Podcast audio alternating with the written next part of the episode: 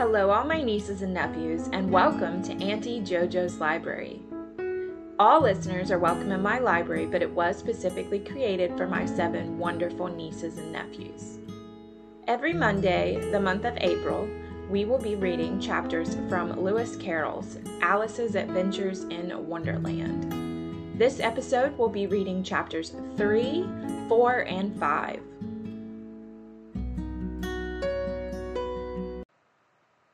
Let's get started. Chapter 3 A Race and a Tale.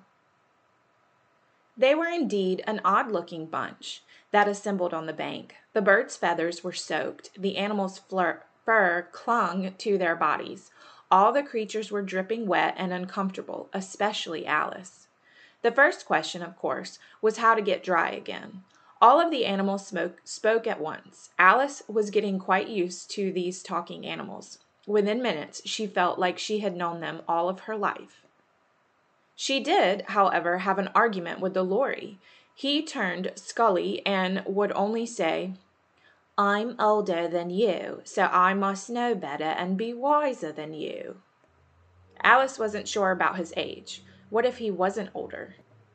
Just how old are you? she asked, but he refused to answer, which made Alice angry.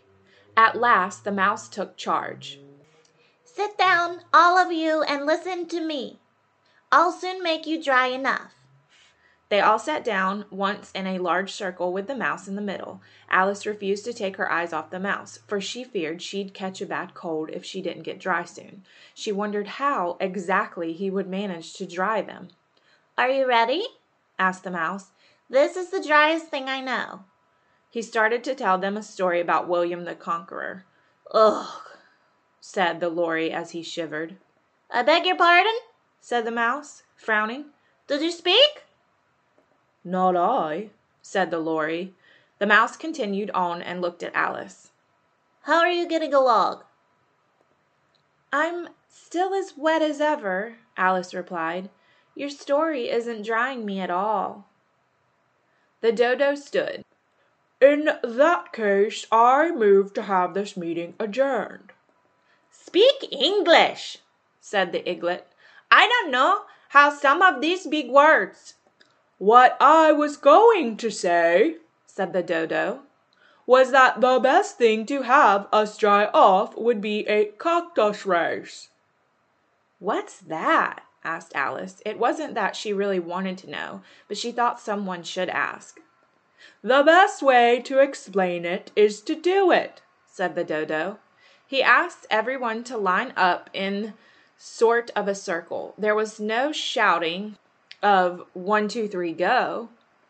Rather, everyone just ran this way and that way when they felt like it. No one knew when the race should end or which direction to take off. After a half hour, when all seemed dry, the dodo suddenly called out, The race is over. The animals crowded around Dodo. Who won? The dodo had no idea who won the race. He stood for a long time with one finger pressed upon his forehead while everyone waited in silence. At last the dodo said, Everyone has won, and everyone will get prizes. Everyone cheered. But who's to give the prizes? they asked. Why, she is, of course, said the dodo, pointing to Alice. At once they surged toward Alice, chanting, Prizes, prizes, prizes! Alice had no idea what to do. She put her hand in her pocket and pulled out a box of candy. Luckily, the salt water hadn't harmed it. She awarded each animal a prize. There was exactly enough for everyone to get one piece of candy, except her. The mouse spoke up. She must have a prize herself. Of course, the dodo replied. What else do you have in your pocket? Only a thimble, said Alice, feeling a bit sad. Hand it to me. Once Alice did so, the dodo handed it right back to her. We beg your acceptance of this elegant thimble. Everyone cheered once more. Alice thought the whole thing was absurd, but she didn't dare laugh. She couldn't think of anything to say, so she bowed and took the thimble. Everyone started to eat the candy. This caused confusion once more. The small bird choked on theirs and had to be patted on the back. The large bird complained they couldn't taste anything. Finally, they sat back down in the circle and asked the mouse to tell them another story. Alice spoke up. You promised to tell me why you hate. She paused and then whispered, C and D? Mine is a long and sad tale, said the mouse. He turned to Alice and let out a long sigh. Alice looked at the mouse's tail. It certainly is indeed a long tail, but why do you call it sad? Listen to my tale and you'll know, said the mouse.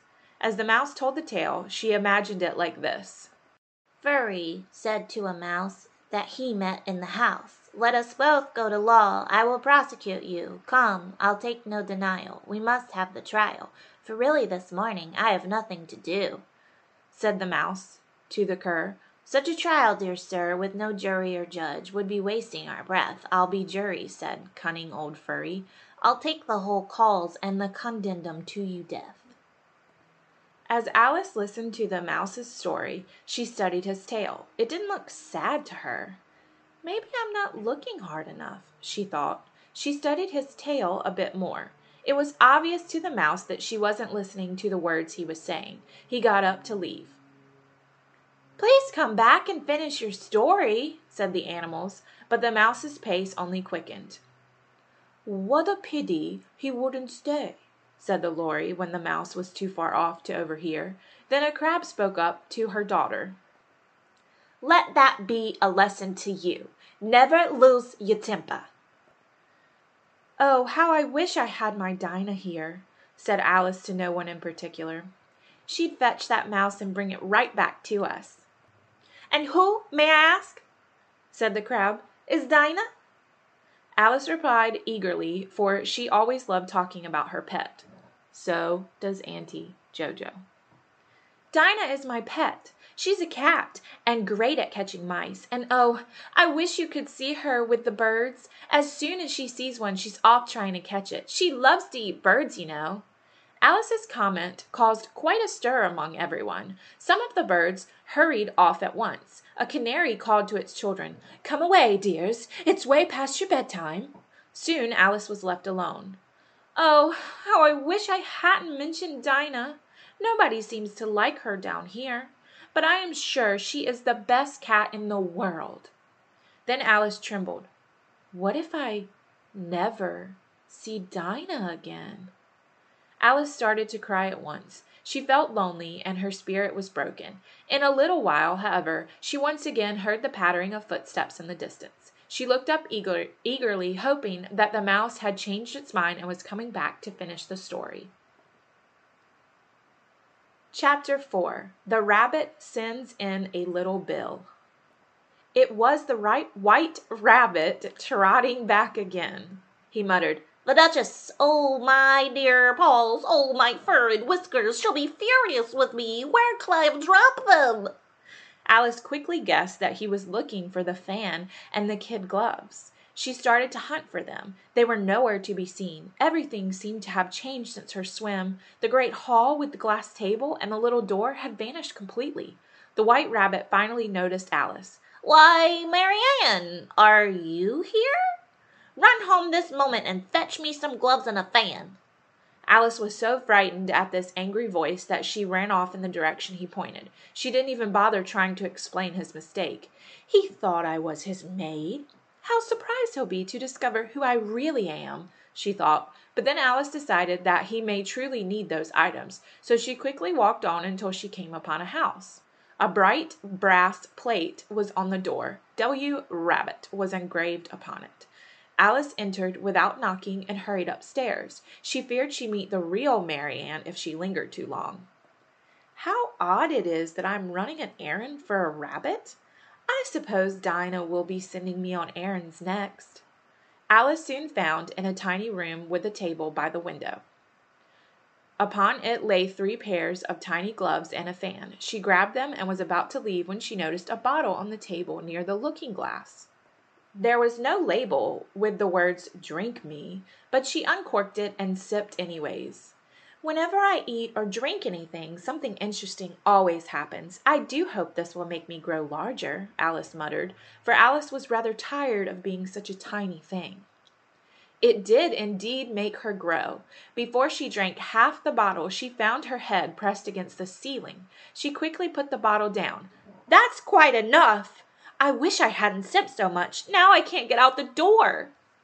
Within seconds she had doubled in size and had to kneel on the floor to fit in the room. She continued to grow. Next she had to lay down with one elbow curled around her head and the other against the door. Still she went on growing. As a last minute effort, she put one arm out the window and a foot up the chimney. Now I can do more. What will become of me? Lucky for Alice, she didn't grow any more. Oh, I wish I had never gone down that rabbit hole. Alice moaned. It was much nicer at home. Here I just keep growing and shrinking. I'm so uncomfortable. When I used to read fairy tales, I didn't believe these things truly happened. And now I'm in the middle of one such tale.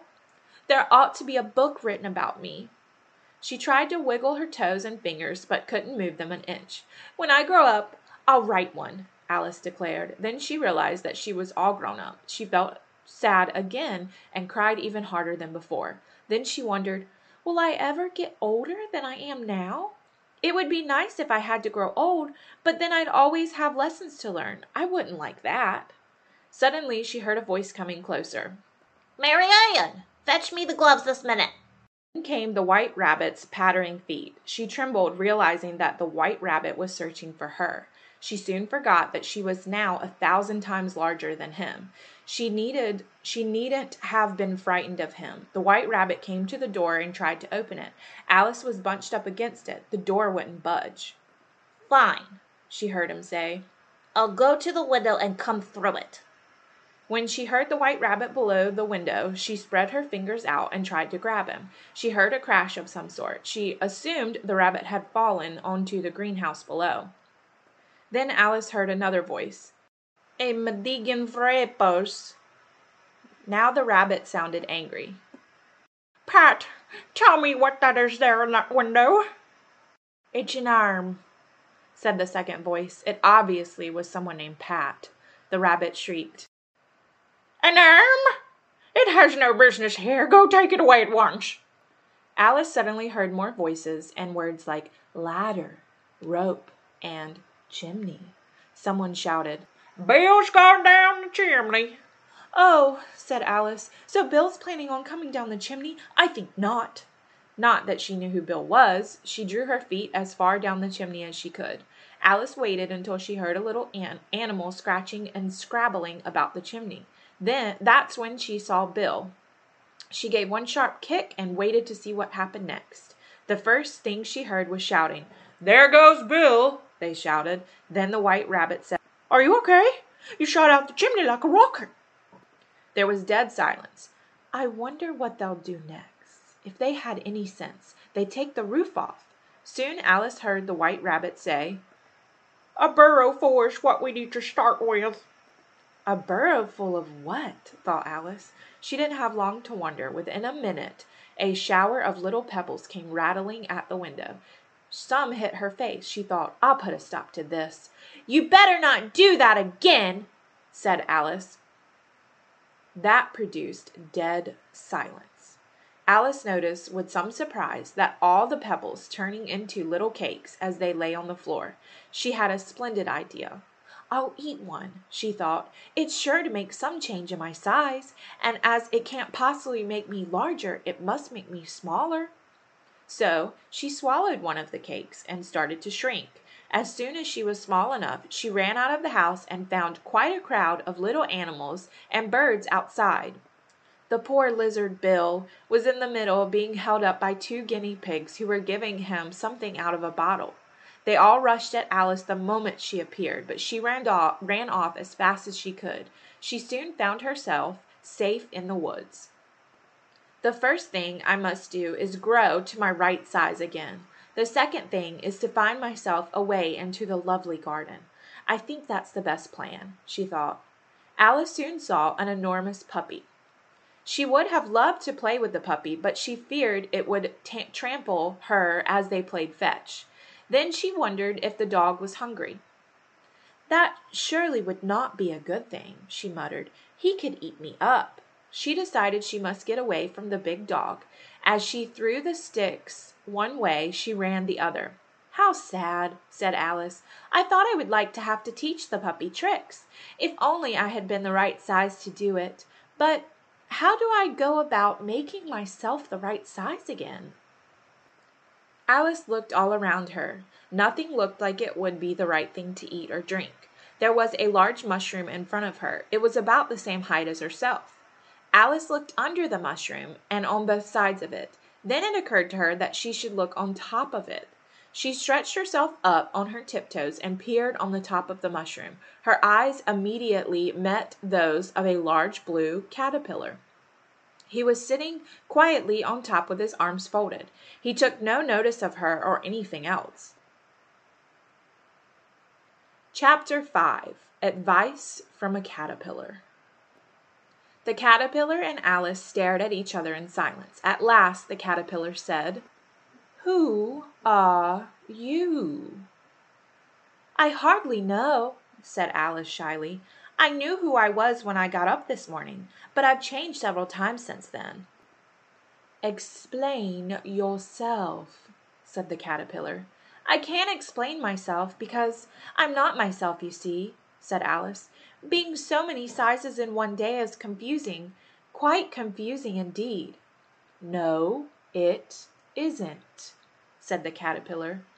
Oh, but it is. You'll discover it soon enough, said Alice. When you have to turn into a chrysalis and then into a butterfly, you'll feel a bit odd, I suspect.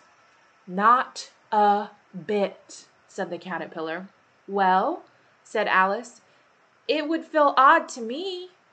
But who are you? asked the caterpillar.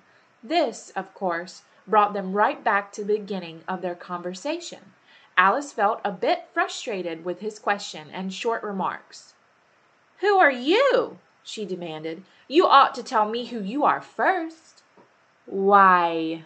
asked the caterpillar. Here was another one of his puzzling questions.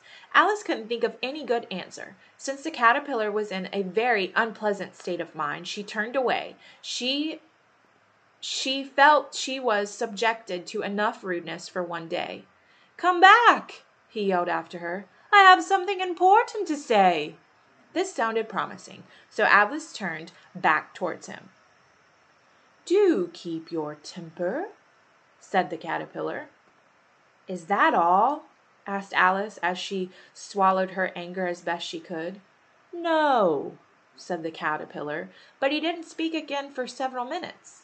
He looked her up and down. Finally he said, So you think you're changed, do you? I'm afraid I am, said Alice. I can't remember things like I used to, and I keep growing or shrinking. I can't seem to keep the same size for more than ten minutes. What can't you remember? he asked. Can you recite your old Father William? Alice folded her hands and began to recite the poem. When she finished, she looked to him for approval. He sighed and announced, That was wrong from beginning to end.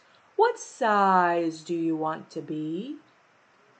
I'm not particular, said Alice. One doesn't like changing so much, you know. I don't know, said the caterpillar. Alice felt she might lose her temper any second. Are you happy with your size now? asked the caterpillar. I wouldn't mind being a bit larger, said Alice. Three inches isn't the best height to be. In fact, it's a terrible height for a child to be. This made the caterpillar angry. It is a good height indeed. He was exactly three inches high. I'm not used to it, pleaded Alice. You creatures are offended so easily. You'll get used to it in time, the caterpillar said. Alice waited for him to speak again. But before he did, he yawned and shook his body. Then he got off of the mushroom and crawled away. He remarked, One side will make you grow taller, and the other will make you grow shorter. One side of what? Alice thought. Of the mushroom, said the caterpillar, just as if Alice had asked the question aloud. In another moment the caterpillar was out of sight. Alice remained and stared at the mushroom for a minute. She tried to decide which side was which, as it was perfectly round. At last she stretched her arms around the mushroom as far as she could. Then Alice broke off a bit with each hand. Which is which? She had some in her right hand from the right side of the mushroom, and she had some in her left hand from the left side of the mushroom. She nibbled a small piece from the right hand to see the effect. The next thing she knew she was shrinking. She was frightened by the change and started to nibble on the mushroom from her left hand. Now she grew so large that her neck rose like a stalk out of the sea green leaves. They were trees. She was as tall as the trees in the woods. She cried, getting her hands up around her neck, which seemed to be tangled a bit. It was no use. Then she tried getting her head down to her hands. She was delighted to find that her neck could bend in all directions like a snake. Since Alice's neck got tangled in the branches, she had to untwist it very often. Still, she was thrilled to have such a new neck. Alice enjoyed the peaceful view until she heard a loud hiss. A large pigeon had flown down into her face and beat her with its wings. Serpent! screamed the pigeon. I am not a serpent, said Alice. Leave me alone. The pigeon screamed again. Serpent! Then the pigeon quieted a bit. I have tried roots of the tree, said the pigeon. Hedges, even banks. There's just no pleasing those serpents. Alice was more puzzled than ever, but decided to allow the pigeon to continue ranting. Hatching the eggs is trouble enough, but I must be out look looking for serpents at night and day, said the pigeon. I have a wink of sleep in three weeks. Alice began to understand. I am very sorry. Truly I am. Just as I thought I found a perfect spot. Even in the highest tree in the woods, they come slithering about. But I'm not a serpent, Alice said again. I'm a little girl. A little girl's not a neck like yours, said the pigeon. I'm supposed to tell me that you can never eat an egg. I have eaten eggs, said Alice, but little girls eat lots of eggs all the time. I don't believe you, said the pigeon. If little girls eat eggs, then you're some type of serpent.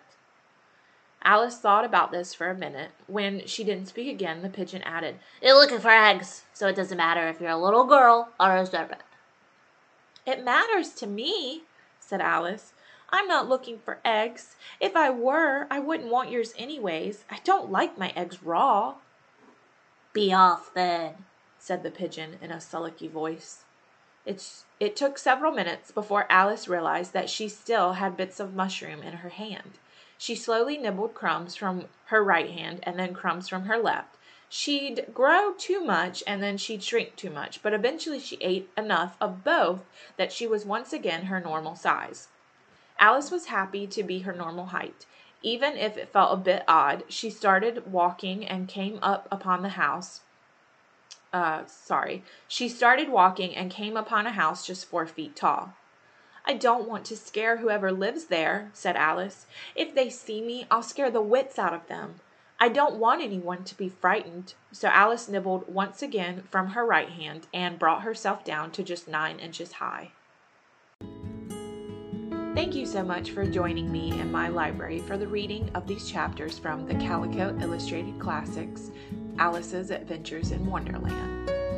Next Monday, we'll be reading a few more chapters from this book. Tune in next Monday for more chapters. As always, I'm looking forward to sharing more stories with you.